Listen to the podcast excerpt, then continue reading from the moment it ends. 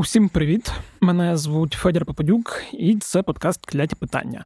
От прямо зараз у нас четвер, двадцять сьоме жовтня, шістнадцята сорок, і я та заступник головного редактора «Української правди» Євген Будерацький будемо зараз говорити про війну, про те, що змінилося за цей тиждень, про новини на фронтах і про все, що з нами зараз відбувається. Женя, привіт! Привіт! Ну, я... Почну так, що в нас продовжуються непрості тижні. Зараз ми бачимо і відчуваємо на собі наслідки обстрілів, які почалися з десятого жовтня, коли хтось по годині, хтось по дві, хтось по чотири сидить без електроенергії. І я от хотів би якраз з тем обстрілів критичної інфраструктури, в першу чергу енергетичної, і почати, і запитати тебе, що взагалі змінилося на третій тиждень цих обстрілів, які починалися як такі дуже і дуже активні, гучні, прямо одночасно по всій країні. Зараз ми такого, здається, начебто і не відчуваємо. Нам вже, в принципі, і без цього, скажімо так, нелегко. Я вже записував епізод, хто не слухав, з Дімою Рясним, де ми говорили про те, що саме вибивають росіяни, і чи будемо ми сидіти взагалі без світла, як вся країна. От, але от, якщо говорити про воєнний аспект, от, третій тиждень ракетних обстрілів. Яка динаміка саме зараз? На третій тиждень ми бачимо, що саме ракетних обстрілів, саме ракетних, стало трошки менше. Тобто це може свідчити багато про що, але я не впевнений, що треба говорити, що це свідчить про якийсь сильний дефіцит ракет або чогось іншого. Я так розумію, що поки що вони, поки отримали дрони іранські, вони намагаються за допомогою них влаштовувати обстріли частіше. Саме третього тижня вони переважно пішли по прикордонним областям з Білоруссю, ну тобто, або з півдня. Тобто вони вже зрозуміли, що шахеди, якщо далеко летять, то їх найчастіше збивають, що наше ППО вже якось трошки приловчилось їх збивати, mm-hmm. і вони намагаються тепер робити так, щоб вони довго не летіли, тобто, щоб менше часу в нас було е, по ним пристрілятися. Тобто ми бачимо, що є запуски з півдня, з Криму в основному, і є запуски з Білорусі. І саме в ті області, які є прикордонними до Білорусі або Миколаївська, Одеська область, зараз найбільше страждають від цього всього. В тому числі, як ми розуміємо, що Київська область так само є прикордонною до Білорусі. Тому, напевно, кияни теж на собі чудово відчувають, коли починають вбивати підстанції і енергетичну інфраструктуру. Переважно зараз в області, тому що по Києву, як ми бачимо, цього тижня тут майже нічого не прилітало. Ну от якраз в ніч на сьогодні там було таке потужне влучання, про яке ми писали, що Тимошенко заявив, що тепер відключення в центральній Україні будуть ще жорсткішими, я так розумію, на довший період. В плані от такого, знаєш, ну, якби ми бачимо, що вони вже підходять більш точково. Угу. Вже на третій тиждень викристалізувалася сама історія в того, що за ці три тижні вони фактично не чіпали військових об'єктів. Тобто це повністю вже, ну, напевно, і так всі зрозуміли, що вони хочуть, але повністю підтвердилось те, що це логіка виключно енергетичної інфраструктури, яку вони хочуть розфігачити в ноль. Угу. І теж запитання по дронах. Чи мені здалося, що їх стало менше, чи так само, як і було, і мені просто здалося? Ну, тобі просто здалося. Ага, просто насправді... коли, коли воно в п'ятистах метрах від того будинку не гудить, то, мабуть... Їх стало менше над Києвом, угу. але тобі здалося, що їх стало менше. В них вони є, партія, так розумію, як сказав керівник нашої розвідки пан Буданов, це вже пішла друга партія. Партії, як вже теж починає ставати яснішим, що партії десь приблизно в дві-три сотні, угу. в одній заходить. І зараз вже пішла друга партія, але вони в них, на жаль, ще є. І тут ще теж важливо, мені здається, додати, там в одному з англомовних ЗМІ цього тижня виходила публікація якраз про ці ракетні обстріли і нищення критичної інфраструктури, і там серед іншого писалося про те, що росіян, судячи з усього, дуже добре консультують якісь їхні енергетики, бо враховуючи логіку цих ударів, тобто вони розуміють, куди вони б'ють, і просто воєнною логікою тут... її було б замало. І цікаво, хто ці люди, яких теж слід записати до воєнних злочинців, і які теж мають бути або під санкціями, або після нашої перемоги покарані. Власне, якби повертаючись до ще однієї теми цього тижня, це розслідування Bellingcat великого про те, як операторів які, по суті, сидять в якихось камнатушках і, ну, якби коригують цілі. Вони розкрили велику кількість цих операторів. Дуже часто такі оператори є просто не якимись цивільними айтішниками, а просто цивільними людьми, uh-huh. які не є військовими, але прекрасно там можуть цим оперувати. Я думаю, не помилюсь, якщо скажу, що багато з цих операторів часто навіть не розуміють, куди і на що вони направляють. Так само, напевно, знаєш, як енергетики підказують, куди, оператори роблять це ще краще. По суті, хочуть вони, не хочуть, там цивільні вони, не цивільні. Це пряма участь в воєнних злочинах проти цивільного населення, проти цивільної інфраструктури. Потім такі люди мають теж бути під судом, і скільки б вони там не розповідали, що я, можливо, щось не знав, я просто робив свою роботу. Це все фігня, тому що, ну, ви, власне, брали участь в такій штуці, як нищення критичної інфраструктури цивільної, не військової. Погоджуюсь, шкода, що вони нас не почують, але якщо б почули, я би хотів би їм дуже порадити одну книжку під назвою «Ейхман в Єрусалімі. Банальність зла», де якраз розповідається історія Адольфа Ейхмана, людини, яка підписувала документи про вирішення єврейського питання, і яка теж, в принципі, була простою, заурядною середньої ланки людини без садистських наклонностей, яка виконувала свою роботу. А потім опинилася на лаві підсудних у Ізраїлі якраз по справі геноциду єврейського населення. Ну, це ж, знаєш, перше правило виконання законодавства. Незнання mm-hmm. законів не звільняє від, від відповідальності. відповідальності. Це да. А ти ще сказав про ППО. Наскільки взагалі є відчуття, що ну пристрілялися? Тобто, наскільки зараз ППО з тими ж дронами працює краще, ніж було до цього? Ми бачили оцінку пана Буданова, до речі. Ну, я mm-hmm. думаю, що багато хто читав інтерв'ю в «Українській правді» на початку тижня або дивився, та трошки пізніше вона нас вийшла, саме в відеоформаті. Якщо спочатку в нас були великі складнощі з цим, то зараз вже цифра десь доведена до сімдесят-сімдесят п'ять відсотків. Угу. В принципі, це доволі хороший показник для ППО, і не знаю, як це правильно так сказати, щоб поминути того, чого не казати. Угу. Давай скажу так, що наші вже почали робити навіть пастки на дрони, тому я думаю, що з часом це ставатиме історія все краще і краще. Якщо ще одна держава, яка є прямим, скажімо, ворогом Ірану, ще допоможе, угу. то було б дуже непогано. Поки що Ізраїль мовчить. Десь там проливається в якихось трошки жовтих ЗМІ, що вони там щось нам можуть дати, але офіційно поки що ізраїльське керівництво не хоче втручатись напряму передачу Україні якоїсь зброї, тому почекаємо, поки вони дозріють.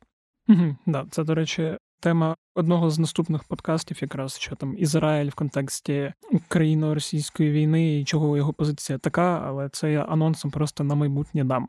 А ще, до речі, одне запитання про Ізраїль.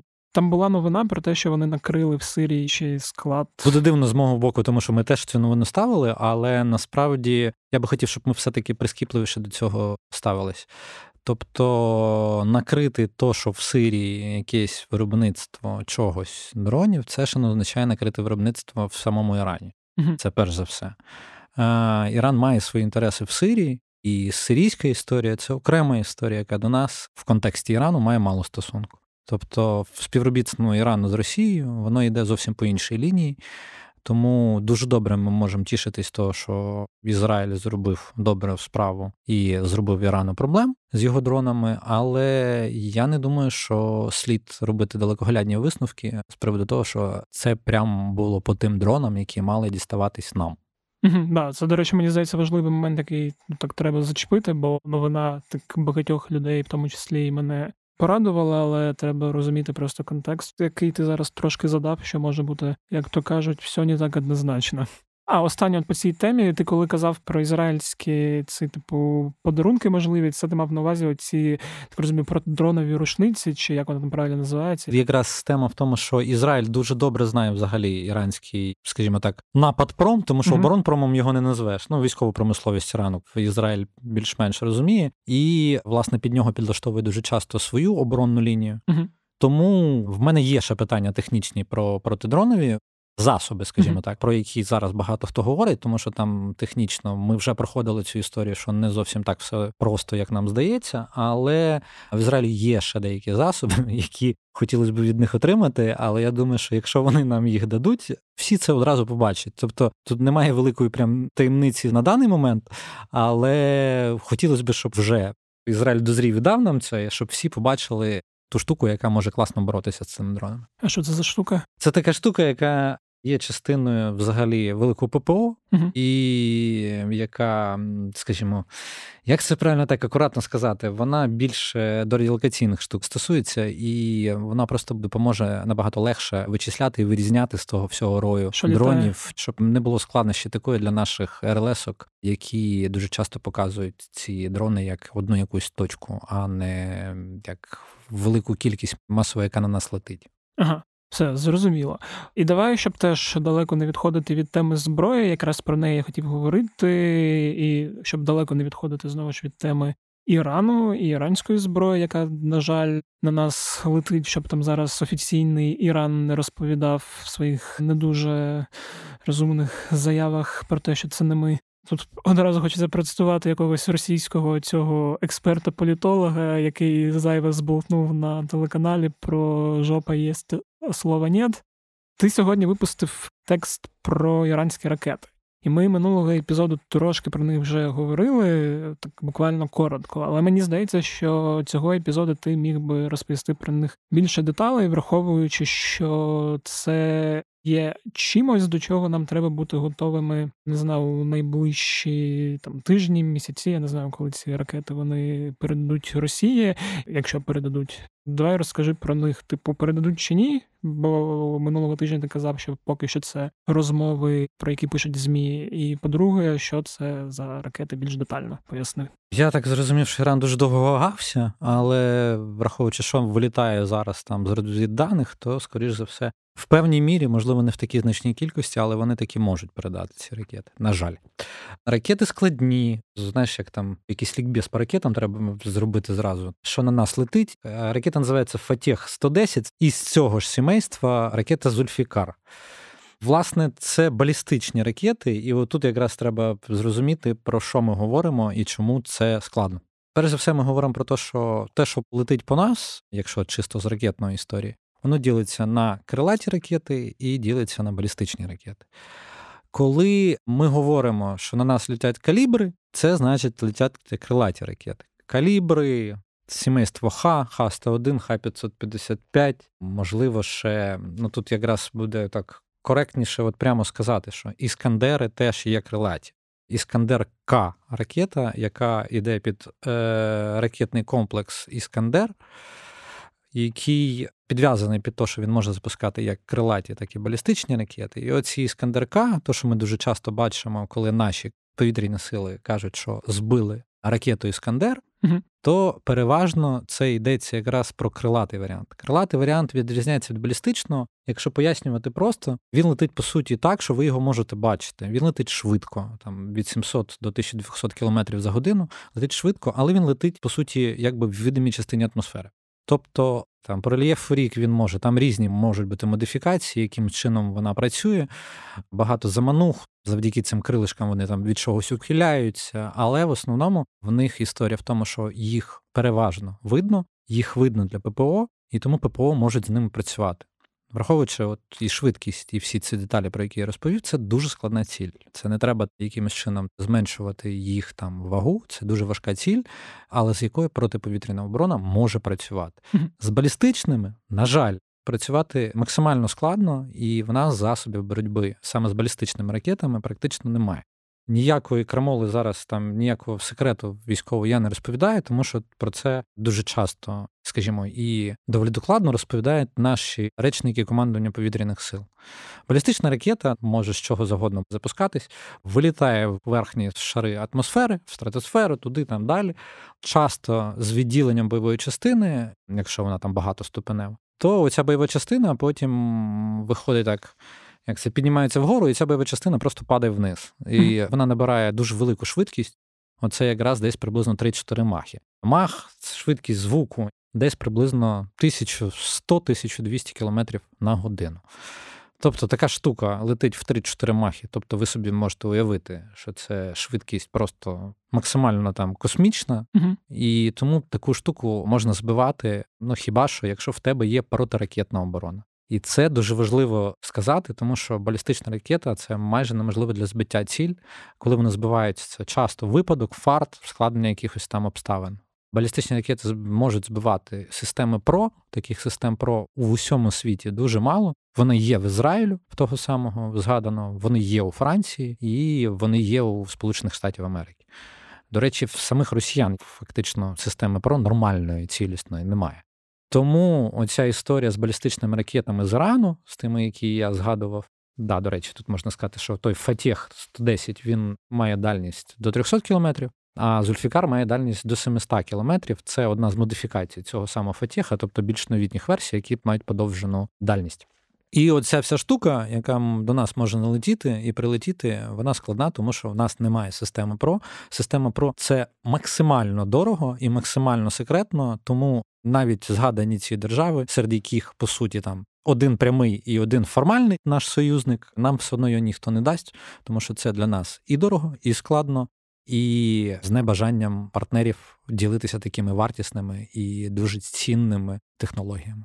Угу. Ми можемо, звісно, там розповідати, що давайте нам ще й ПРО, але ПРО – це така штука, яка прораховувалася роками, випрацьовувалася роками, яка навряд колись нам дістанеться, якщо самі ми її не зробимо. Це той Unreal, коли як у березні запити та прохання закрити небо. Тобто можна просити, можна кричати, бити кулаком по столу, але толку не буде ніякого, я так розумію, ніхто не дасть.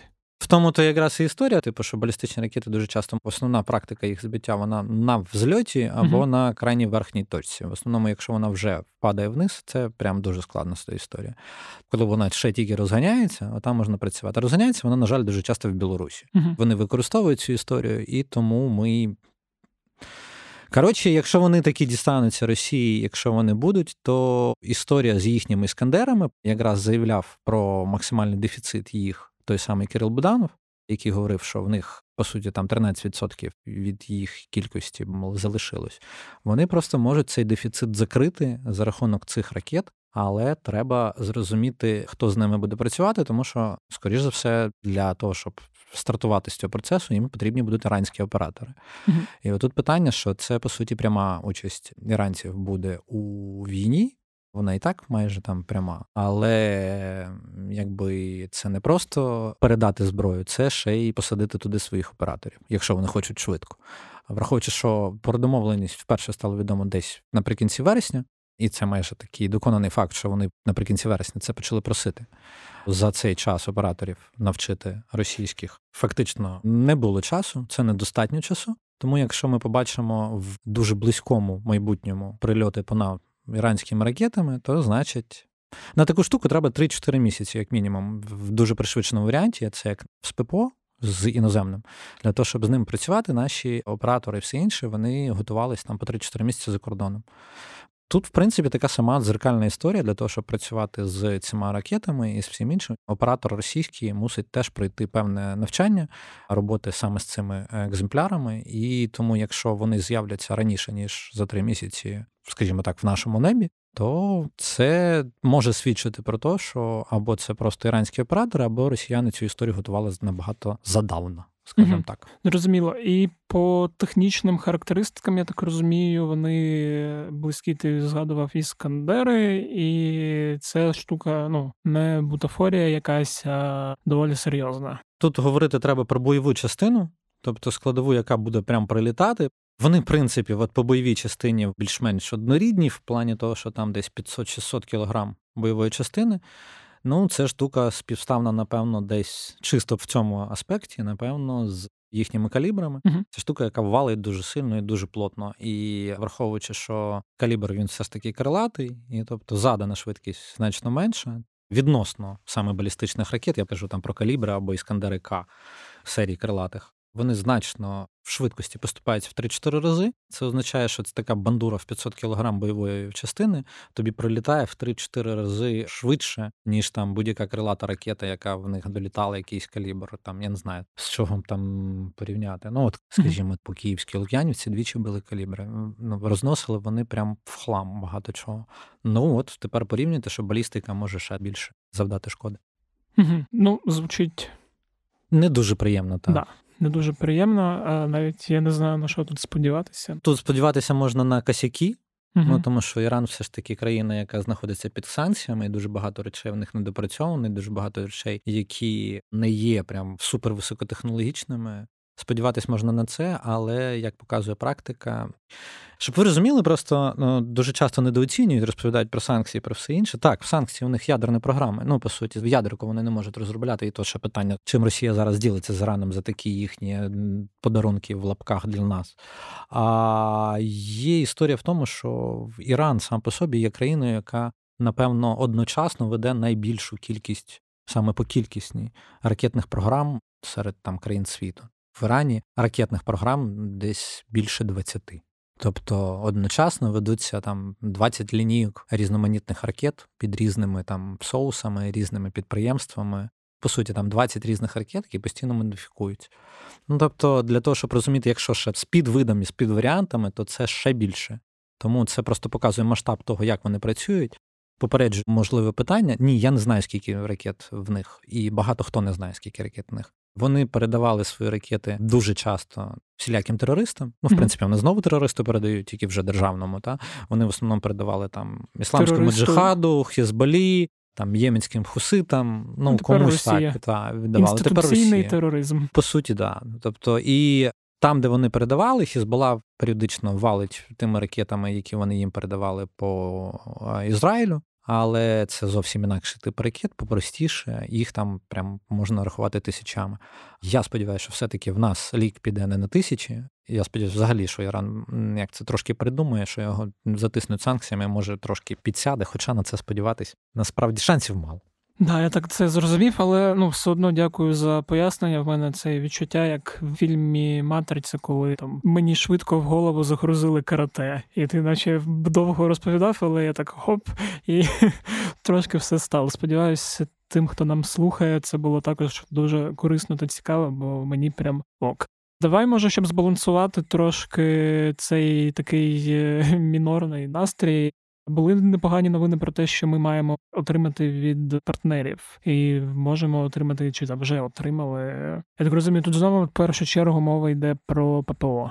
Хокі з сипами, ну тут я якраз би не хотів прям сильну лінійку там uh-huh. всяких імен і назв перелічувати. Я би скоріше просто сказав, що це не найновітніша техніка, але це та техніка, яка нам дуже потрібна. Uh-huh. Тобто нарешті ми достукались до партнерів в плані того, що давайте нам все. Поки ви видумуєте собі, що ви нам дасте, не дасте, типу, що нам це допомагає. В нас вибивають нахрін енергетичну інфраструктуру, і нам треба з ними боротись. І треба з ними боротись вже, а не завтра, післязавтра. Тому, здається, нас почули і потроху якось так, трошки виходить схоже на те, що прям ледь не в абральному режимі, але кількість запитів на допомогу нам, в принципі, мене доволі тішить.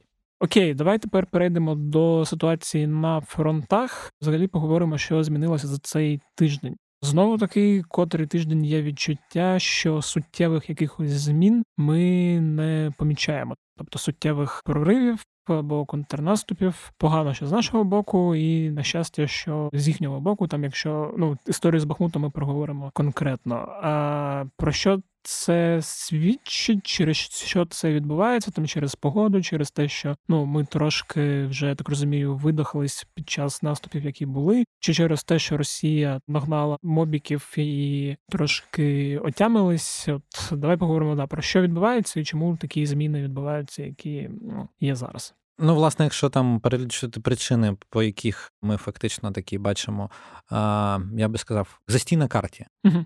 Тобто на карті в нас наче все стало, більш-менш. Але це не означає? Але це не означає нічого в плані активних дій. Активні mm-hmm. дії тривають, активні дії з нашого боку і з російського боку тривають на різних напрямках зовсім по-різному. Тому, якщо ми беремо згаданий Бахмут і той напрямок, то росіяни продовжують штурмувати, атакувати, але є одна, напевно, приємна новина, яка дуже неприємна самим росіянам, особливо їхньому, як це, любителів виступати в цирках і на зонах Пригожину, що його улюблений ПВК «Вагнер» примудрився за півтора дня здати два кілометри в Бахмуті, ця відстань, в порівнянні з тими контрнаступами, які були там в нас, да, не є але... такою великою, але просто я вам хочу сказати, що Той самий ПВК «Вагнер», ці два кілометри, які ми змогли відтиснути їх на сході міста Бахмут, вони фактично кілька місяців пробивались на ці два кілометри. І от якраз нам вдалося, і це підтверджують самі росіяни, що вони втратили два кілометри в Бахмуті асфальтного заводу, угу. і що ми їх знову витиснули за ці позиції в Бахмуті.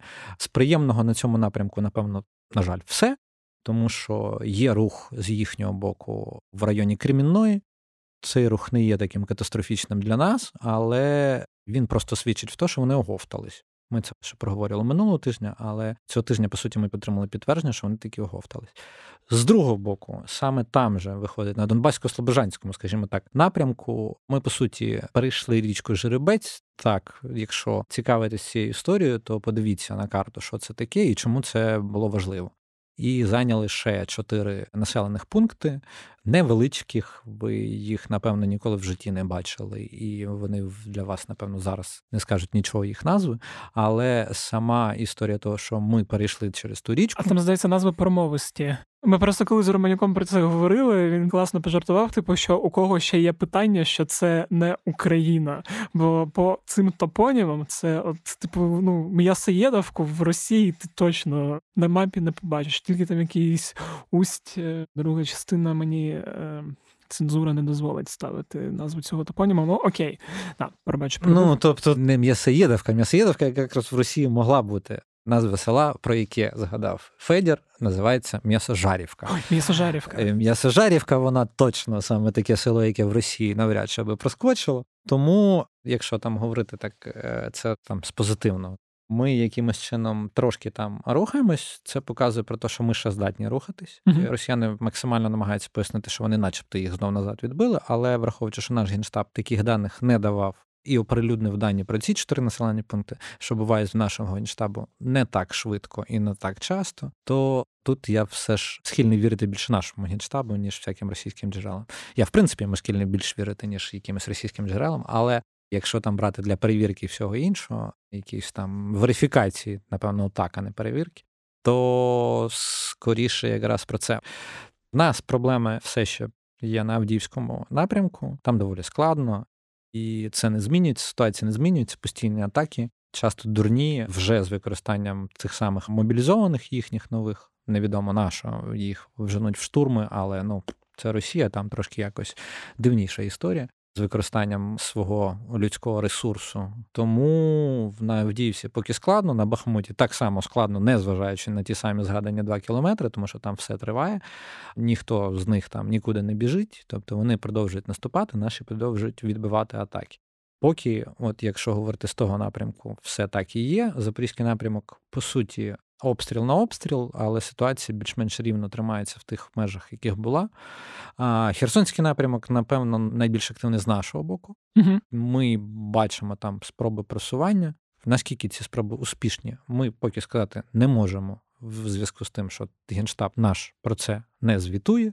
А оскільки не звітує Генштаб, то сильно ми ситуацію там роз'яснювати не можемо. Угу. Але по тих ознаках, які вивалюються в відкритий інформаційний простір, ми бачимо, що там доволі складні гарячі бої і втрати з обох боків, тому я би сказав, що те, що відбувається там, вчергове підтверджує ту історію, про яку знову вже втретє згадую Буданова сьогодні, про яку говорив керівник нашої розвідки, про те, що всі розмови, що вони йдуть з Херсону, залишаються тільки розмовами, оскільки скоріше вони готуються ще більше обороняти Херсон всіми тими засобами, які в них є.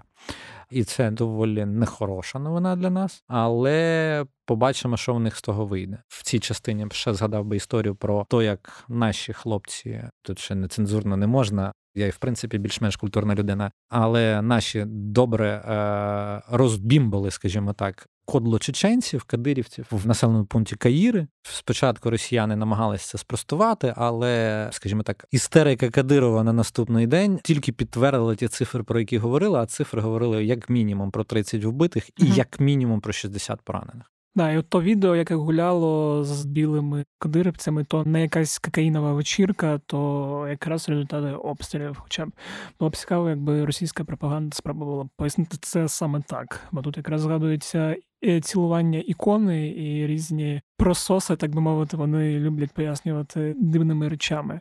Ну, да, істерика була дуже такою гучною про руйнувати вщент українські міста. Я ж так розумію, ця Каїрівка, вона на лівому березі. Каїри, та на лівому березі. Тобто наші їх, це називається спіймати, тому що їх було знато багато, і наші ударили по скупченню цієї мразі. Угу.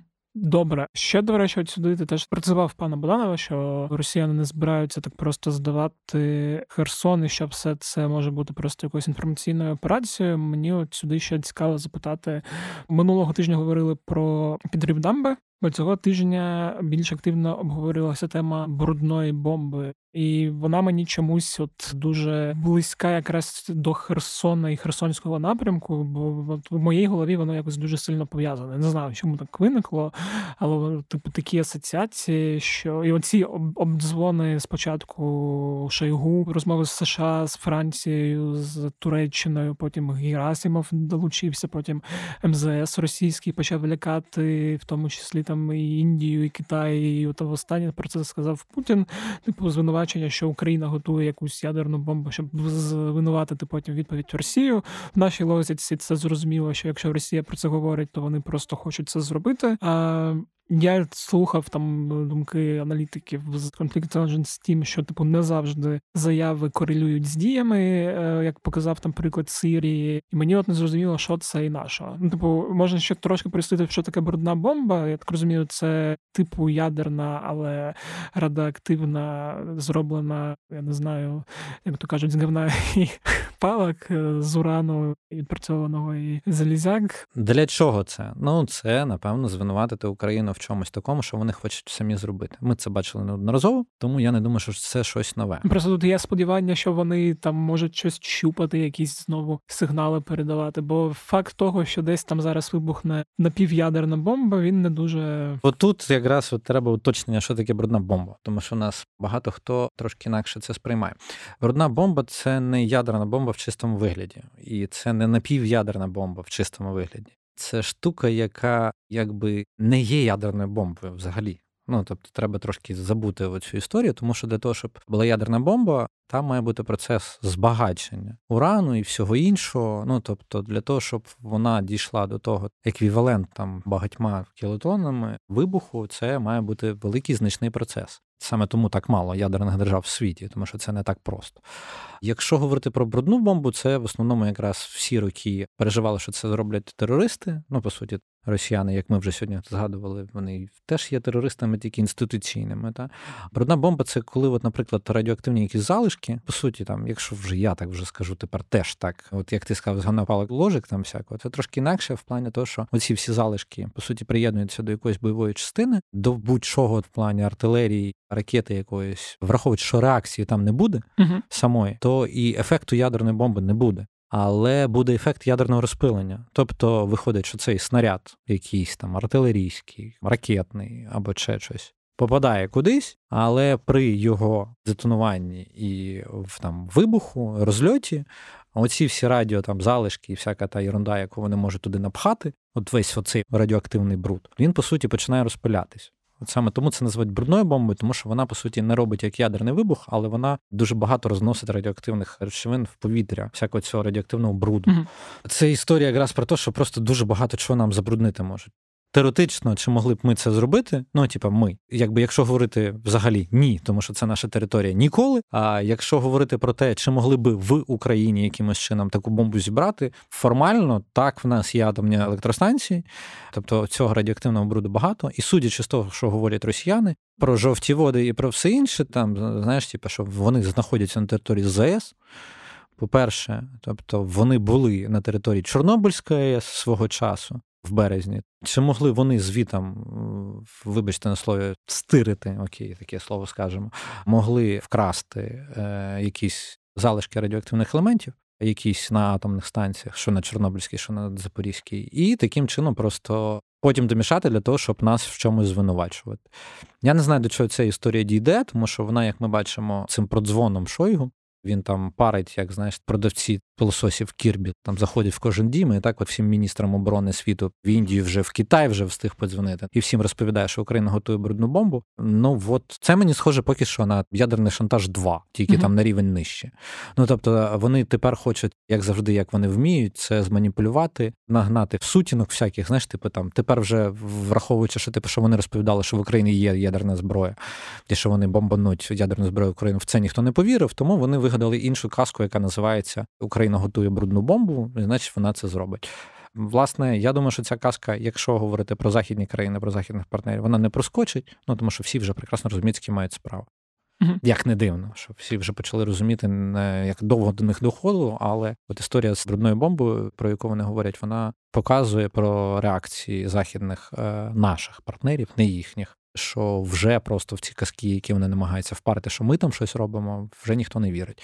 Тому я би сказав, що історія з брудною бомбою – це ядерний шантаж, частина друга, рівень нижче. Давай ще останнє питання – це Білорусь, як завжди. Єдине, що я хотів уточнити, чи пов'язана саме з Білоруссю кількість тих повітряних тривог, які ми переживаємо от цей тиждень.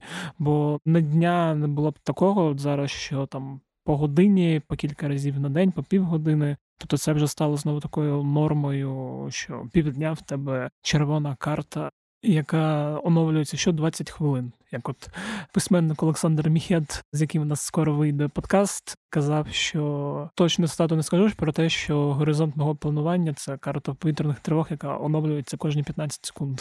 В принципі, то, про що ти говориш про повітряні тривоги і про Білорусь, так, це все якби стало одне з одним пов'язано, тому що Росія перегнала в Білорусь, скажімо, міг тридцять один, як я зрозумів, один, єдиний, але цього вистачає для того, щоб нам не спати спокійно ночами, днями і всіма іншими частинами доби, скажімо так. Тому що міг тридцять один К, який перегнаний в Білорусь, це є винищувач далекої дії, угу. перехоплювач, під який може прикреплено бути там будь-який дуже вагомий заряд з ракетного арсеналу російського, угу. який може ввалити, по суті, по своїй дальності по будь-якій частині території України, якщо він піднімається в Білорусі. Лукашенко пояснює це тим, що він якби патрулює кордон союзної держави, да, типа союзного государства. Але, власне, коли міг тридцять один з'являються в повітряному просторі, то нашій протиповітряній обороні, складової якої є ввімкнення повітряних тривог і всього, від того не легше, оскільки м- ця історія працює автоматом. Якщо хтось знає, як взагалі працюють повітряні тривоги, то це відбувається таким чином. Десь на якійсь території піднімається літак, до якого можуть бути прикріплені якісь ракети або ще щось, там якісь бомби, якщо ми говоримо про винищувачі штурмовики, які можуть залетіти на територію України і там бомбанути прямо самі, хоча росіяни вже давненько не залітають прямо на територію України, якщо це не стосується зони прямих бойових дій, тому що тоді попадають в нашу систему ППО. І коли піднімається літачок в повітря, в нас працьовує автоматична повітряна тривога. Тому що та система, яка працює, вона не може перевірити, чи на тому літаку, який піднімається, чи є на ньому бойовий заряд.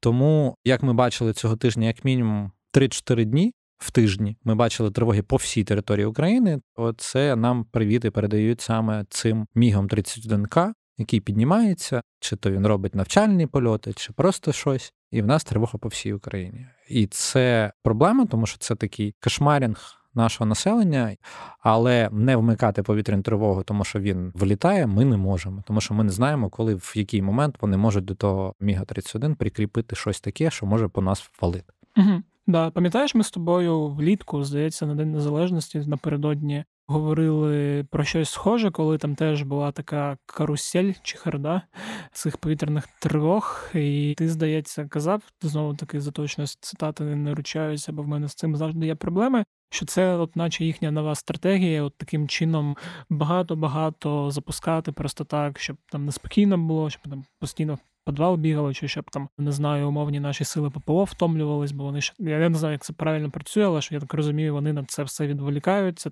Чи не є це такою стратегією просто, щоб от замучати?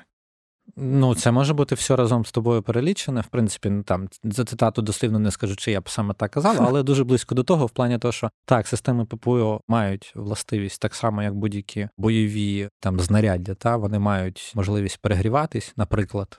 Ну, там, це з одного боку, це прям якщо зовсім спрощувати. Тому постійно знаходитись от в режимі очікування всього іншого, це складна історія. І як мінімум, ну це, якщо говорити про те, коли вони постійно валять. Угу. Але коли вони не валять, а просто піднімають, це я би назвав скоріше тероризування в чистому вигляді, ну і плюс не дати спати нашим ППО. От з Білорусі піднімається літачок раз, два, три. В Чорному морі в цей момент виводять там кораблі, на яких стоять калібри, які в будь-який момент теж можуть розкритися і встати в бойову позицію, і запустити на нас, наприклад, калібри. Це значить, повітряні тривоги будуть завжди, ну, якби в цей момент.